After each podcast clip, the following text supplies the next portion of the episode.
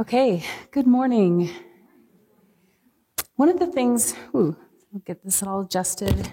Between glasses and masks and earphone, you know, it's like there's too much going on. Um, one of the things I love about our church is that we get to hear four passages of scripture each week. That's particularly helpful when you're preaching because it gives you lots of options. It's always interesting to me that I usually have a clear sense of the passage that I'm being uh, prompted to preach on. And this week was no exception. As I read our passages for this morning, Psalm 37 really spoke to me. And I think it's because we are surrounded by so much evil, people who act in evil ways, systems that enable evil to flourish, and events that can only be described as evil. Now we know from Ephesians 6 that our ultimate struggle is not against flesh and blood, but against the forces of evil that work through individuals who have given themselves over completely to evil and to wickedness. Even so, it's hard to keep this focus when we see people doing such wicked things.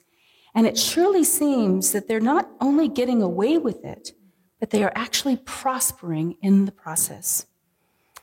Now, I don't know about you, but it seems like there are a lot of examples of this today, perhaps even more than ever, all around the world and right here in our midst. It can be hard not to become anxious or to get angry. But this is exactly what Psalm 37 urges us to do.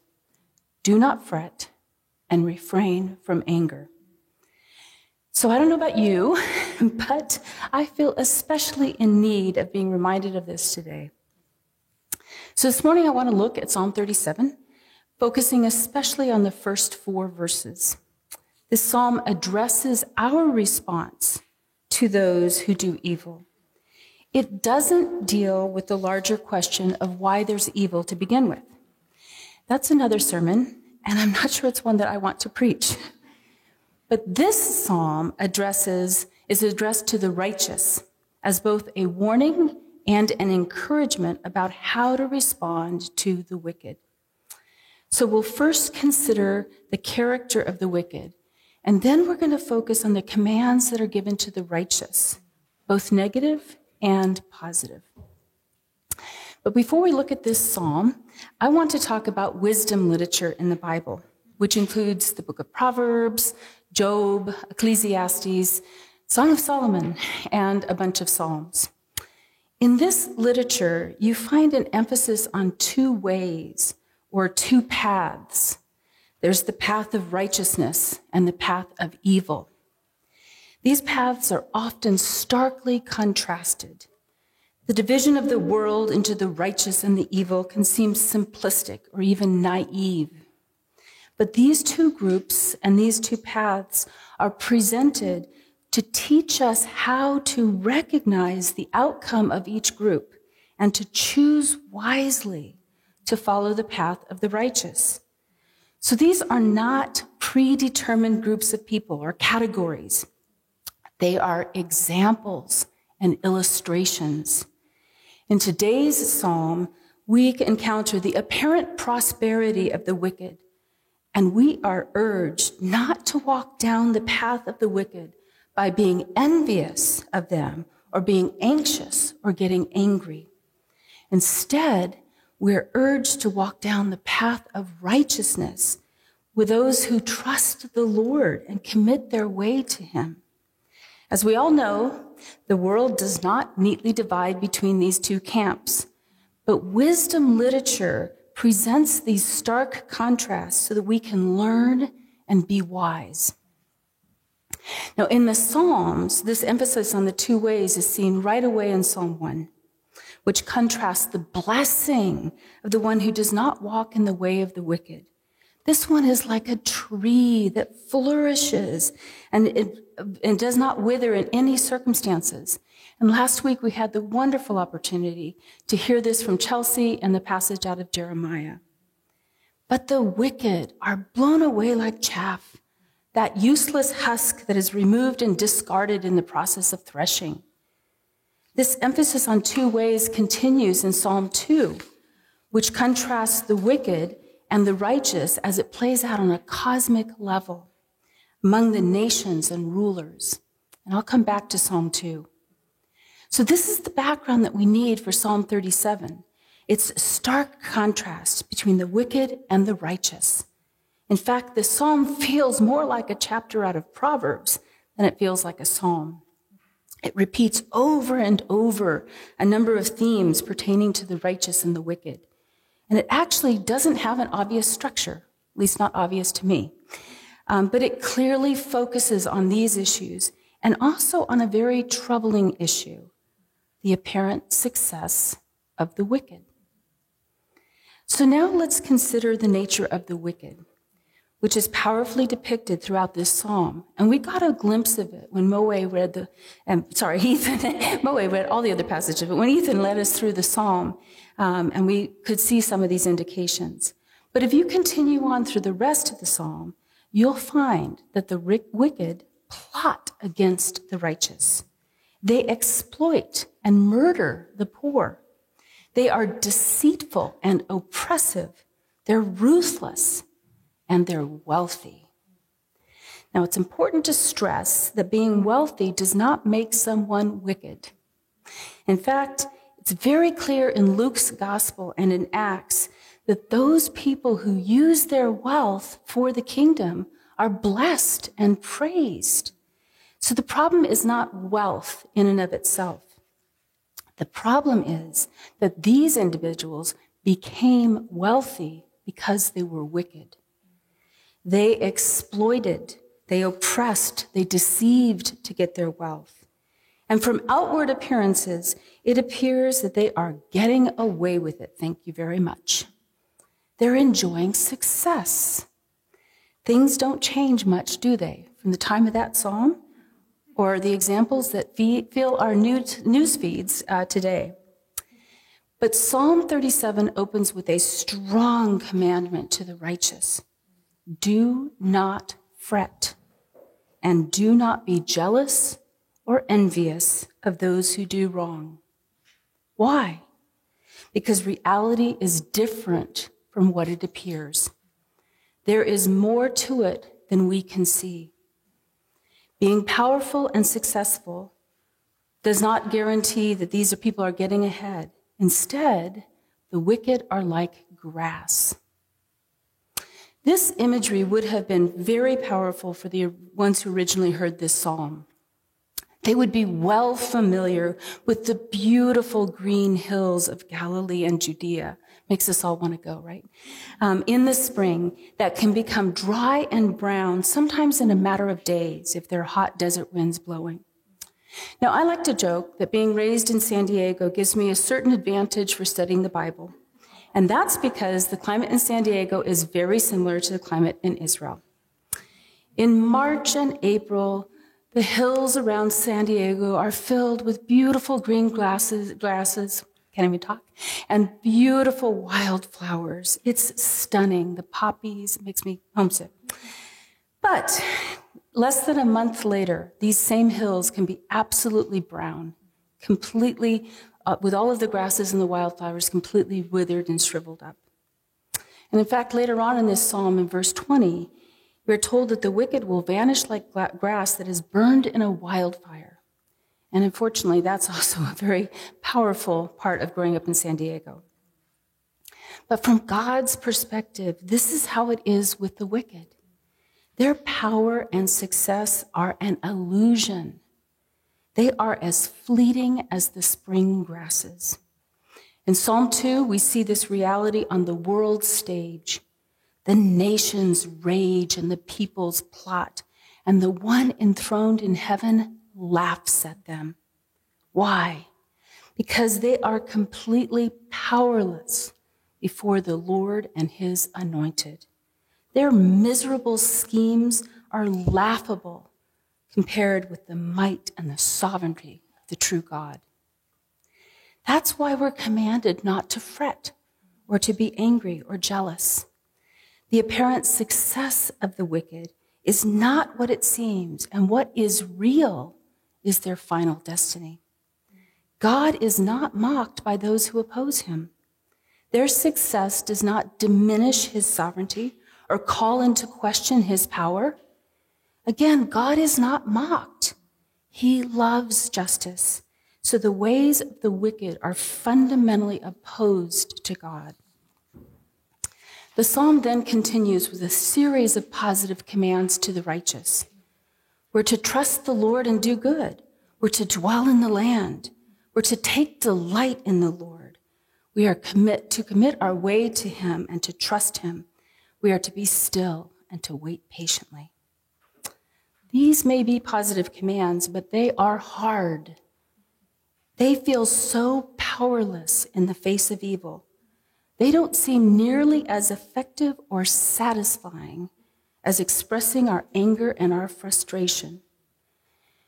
Now, it's important to realize that there is room for righteous indignation. It's good and right to be angered by the things that anger God, to be angered by injustice in any form, by the exploitation of the poor and the needy, um, by the, the oppression of those who are on the margins. But we can often be on the threshold of moving beyond that righteous indignation to becoming the judge of the universe and taking matters into our own hands.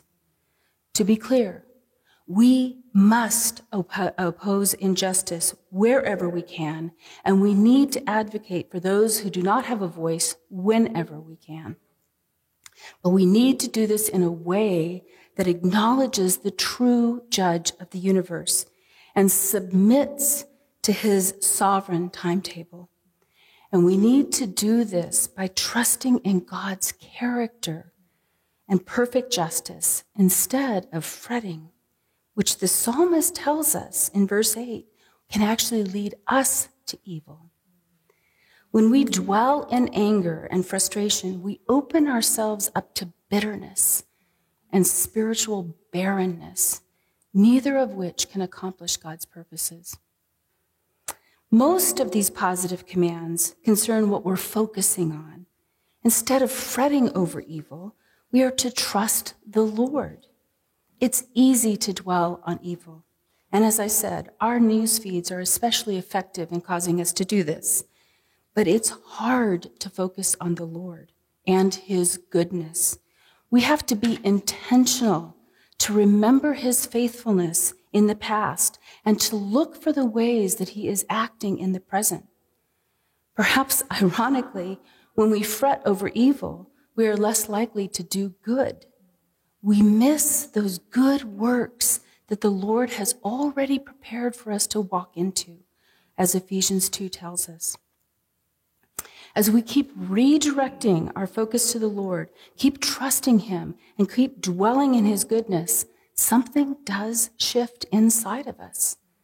And this is how true righteousness occurs by trusting in the Lord and persevering in faith in the midst of evil and wickedness. I like to think of this as an act of defiance and resistance. Rather than be sucked into the despair that seems so pervasive, we can defy and resist that despair by setting our trust on the Lord. We don't have to succumb to the hopelessness and the anxiety that's all around us. We can defy and resist that by willfully and intentionally naming the Lord's goodness and clinging to that. And as a community, we can help each other to do this by reciting his acts of faithfulness to each other and by helping others and ourselves to identify the places where the goodness of God is working in our midst. Understanding the destiny of the wicked and trusting in the Lord are key themes in this psalm. But verse 3 introduces another one. Here we are commanded to dwell in the land. Dwelling in the land clearly recalls the promises that were given to Abraham, although he never actually possessed the land. Eventually, the land was possessed by Israel. Now, it's really important to understand that the land was not some type of reward to either Abraham or Israel. The text does not tell us why Abraham was chosen or why Israel was chosen. Instead, the biblical text focuses on the land as the place where Israel could live out its covenantal relationship with God so that the surrounding nations might be able to observe. This is what Deuteronomy makes clear. Dwelling in the land is completely bound up with God's presence. For the psalmist, on one level, this would have been understood as living in the physical land of Israel. But notice how often the psalmist talks about inheriting the land as a future reality. You can look at verses 10 or 12. Indeed, throughout the Old Testament, there are numerous hints that the physical land of Israel was not the ultimate fulfillment of the promises given to Abraham. This is made absolutely clear, as all things are, in the Epistle to the Hebrews, where in chapter 11 we are told that Abraham was not looking for an earthly place, but was looking to the city of God, the city that is to come. Now, this promise of dwelling in the land is repeated twice in the passage that we read together. And as you go on in the rest of the psalm, it's repeated three more times. So clearly, this is a major theme in this psalm. And it's interesting that Jesus picks up this theme in the Beatitudes in Matthew 5. He starts out by saying, Blessed are the poor in spirit, for theirs is the kingdom of heaven. By this, he means Blessed are those who know their true spiritual bankruptcy apart from Jesus Christ. Those are the ones who enter the kingdom. It's not the powerful. It's not those who are resting on their own self perceived righteousness who enter his kingdom. Instead, it's those who recognize their desperate need for Jesus. And he goes on to say, Blessed are the meek, for they will inherit the earth. Not only does he quote from Psalm 37, but he also seems to have the context of the psalm in view, where the, where the meek, or in the translation we read, the lowly in verse 12, are deliberately contrasted with the arrogance and the deceit of the wicked. The meek are the ones who know that true power is counterintuitive. It doesn't come from manipulation or coercion. It doesn't come from raw power or exploitation.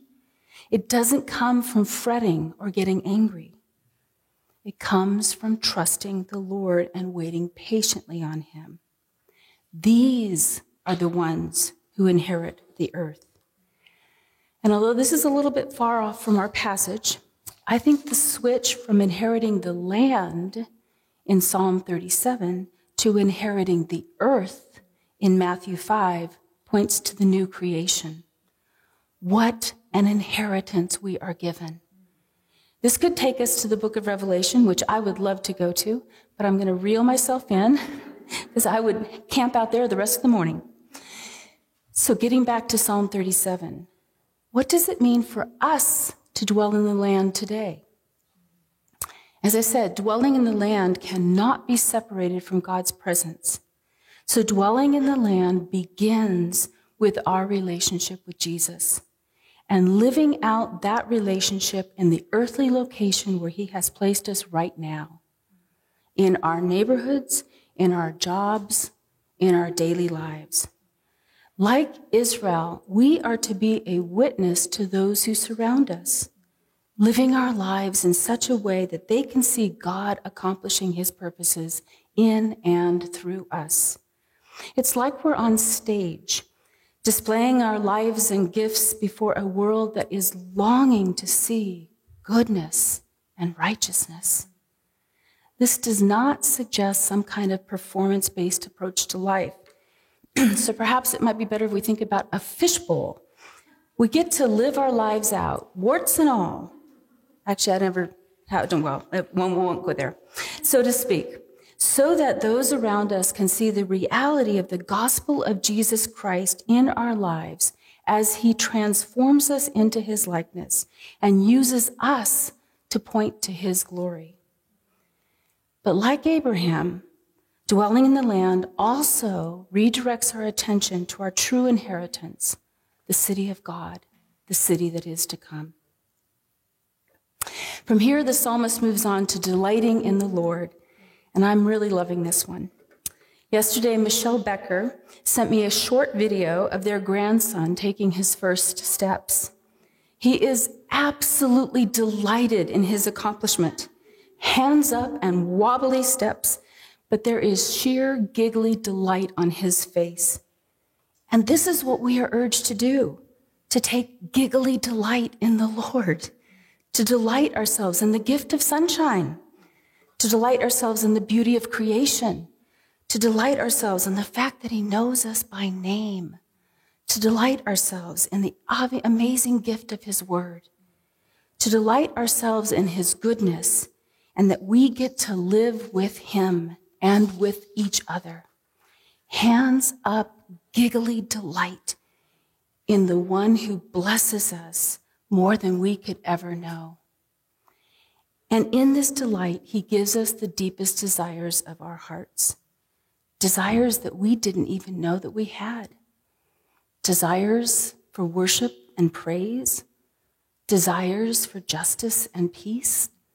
Desires to be used in ways that we could never imagine in his kingdom desires so much greater than the desires of our limited imaginations or unworthy desires that we cling to in the hope that they'll somehow bring us life, or small desires that pale in comparison to what he offers.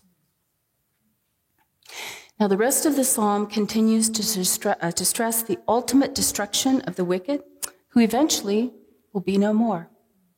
This is contrasted with the protection and the vindication of the righteous, who will shine like light, and the justice of their cause will be like the sun. The righteous will enjoy great peace, as is noted in verse 12. This recalls the peace or the shalom that was in the Garden of Eden, when the first humans enjoyed being rightly related in every possible way. They were rightly related to God. They were rightly related to each other, and they were rightly related to themselves. How much time are we trying to figure out how to work that one out? And they were rightly related to all of God's good creation. So, this final peace and shalom con- concludes with a series of additional promises about the Lord's protection and his provision. So, what can we take away from this psalm today? As I mentioned earlier, I think much of this psalm encourages us to consider what we're focused on. So, first, we are not to focus on evil or to fret when it seems like those who commit evil are getting away with it, or to be in any way envious of those who have apparent success and wealth. This psalm warns us that such fretting can lead to evil itself, as I mentioned. But this can be hard when people manipulate and deceive and get ahead. Or perhaps, as happened to me one time, we've been passed over for a promotion because of someone else's scheming. Or perhaps we've been wronged and somebody actually got away with it. Instead, we need to focus on things from God's perspective. Evil does not ultimately win, God does. This psalm urges us to view present realities with a tenacious hope for our future, where God's justice prevails and where his people are vindicated. It's not the powerful and the wicked who inherit the land, but the faithful, meek. If our world feels upside down right now, then we can be confident that God will make it right side up. In the meantime, we get to trust the Lord and we get to delight in his ways. We get to live life together with other believers, and we get to participate in his calling and his purpose for our lives, right where we are, right here, right now, where we live and work, dwelling in his presence and experiencing his peace. In a sense, this psalm urges us to be content with what we have and to learn how to delight in that as a gift from God. Finally, I was struck by the other passages that were read today. This was Moe reading the Joseph story. Joseph offers us a picture of the Lord's faithfulness to the righteous and the vindication in their vindication in the face of horrible injustice and evil. What Joseph endured and encountered. And yet, God proved himself to be faithful, and Joseph was righteous. Our reading from Luke, as Stephanie so well drew out, takes us well beyond fretting over the wicked to the point where we can actually love and pray for our enemies. That is counterintuitive. There is nothing quite like praying for someone, however, that changes our own perspective and realigns us with the Lord. Praying for enemies offers us an example of what doing good looks like in Psalm 37. Finally, from the reading from 1 Corinthians 15, remind, this reminds us that evil does not prevail. Instead, the second Adam, our Lord Jesus Christ, because of him, we will be raised imperishable. We will be raised in glory. We will be raised in power. Indeed, it is truly the meek who inherit the earth and dwell in the Lord's presence forever. Amen.